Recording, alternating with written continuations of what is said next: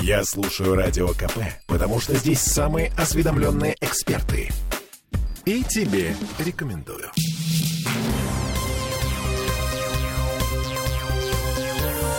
Темы дня. А тем временем две сотни исторических зданий в Петербурге могут пойти под снос. В законодательном собрании обсуждает губернаторский проект поправок в градозащитное законодательство, в 820 закон. Все это ради больших строек. Вот-вот, все ради больших строек.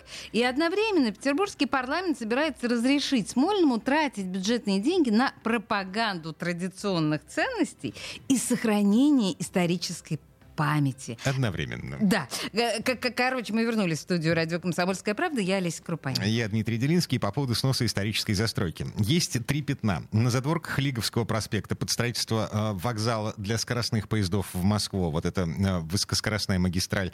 А на проспекте Обуховской обороны под строительство нового моста через него. И Нарвская застава. Там собираются сносить почти полторы сотни жилых домов по первой программе реновации, которую затеяли еще в нулевые годы. По первым двум пятнам вопрос практически решенный, судя по тому, что говорили сегодня депутаты ЗАГСа. А вот э, в случае с Нарвской заставой все неоднозначно.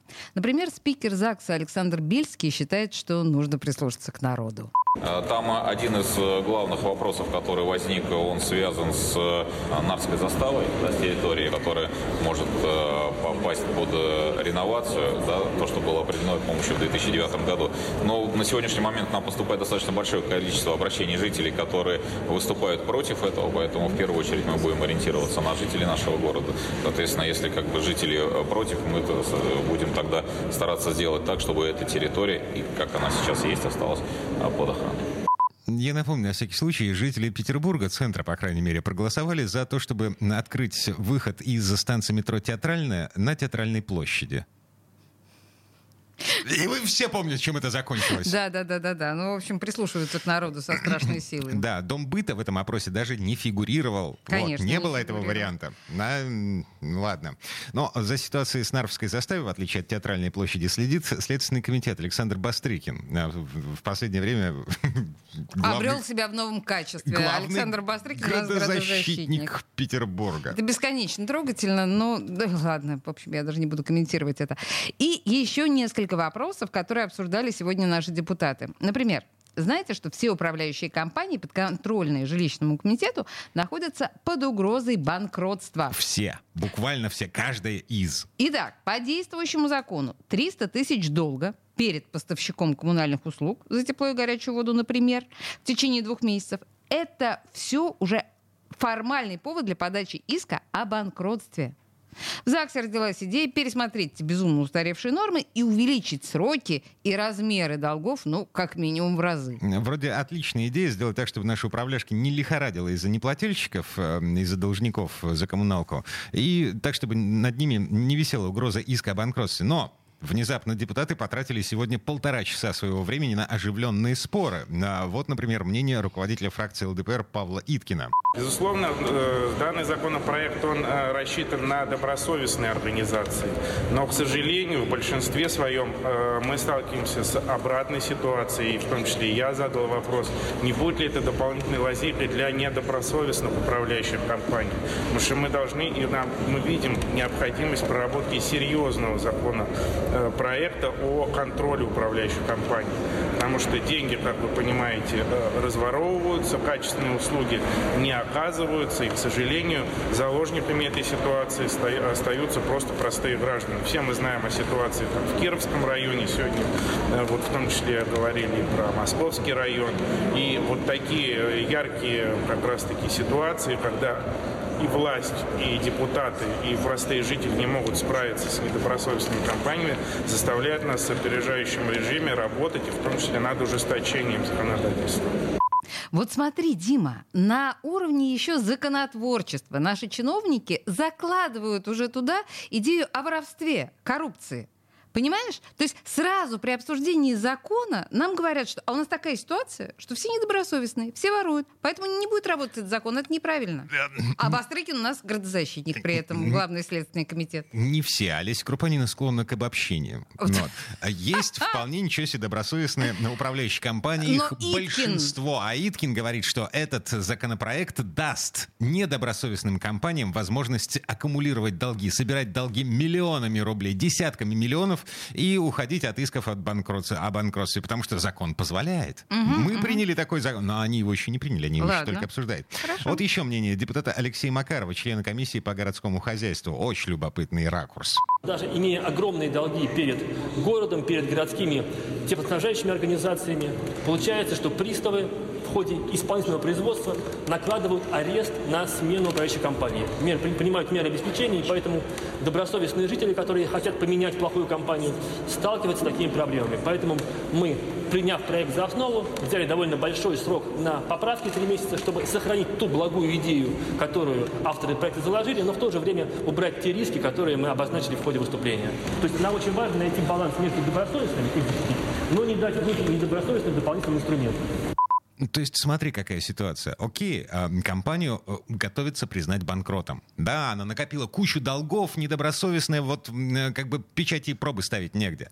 А закон у нас устроен таким образом, что эту недобросовестную компанию от управления домом, после того, как будет подан иск о банкротстве, отстранить от управления домом невозможно. Юридически, физически. Приставы, приставы... Интересно, на- девки пляшут. вот, и поэтому наши депутаты сегодня ломали копья полтора часа по этому поводу. Вишневского давай послушаем. Да, Борис Вишневский э, вообще считает, что законопроект не актуален, нужно работать над другими вещами. На самом деле куда более серьезной проблемой, чем та, которая поднята вот эта законодательная инициатива, является другая. И мы с ней сталкиваемся постоянно. Это невозможность для жителей оспорить сфальсифицированные собрания собственников. И не далее, как вчера, у меня на приеме были жители дома, которые прекрасно знают, и не очень далеко от места, где я сам живу, которые не могут оспорить подделанное собрание, где полиция отказывается проводить почерковеческую экспертизу, где 40 человек заявляют, что их подписи подделаны, но суд отказывается принимать это в расчет, и они натыкаются на глухую стену. Они не могут там, снять непригодного председателя ЖСК, они не могут оспорить результаты этого собрания.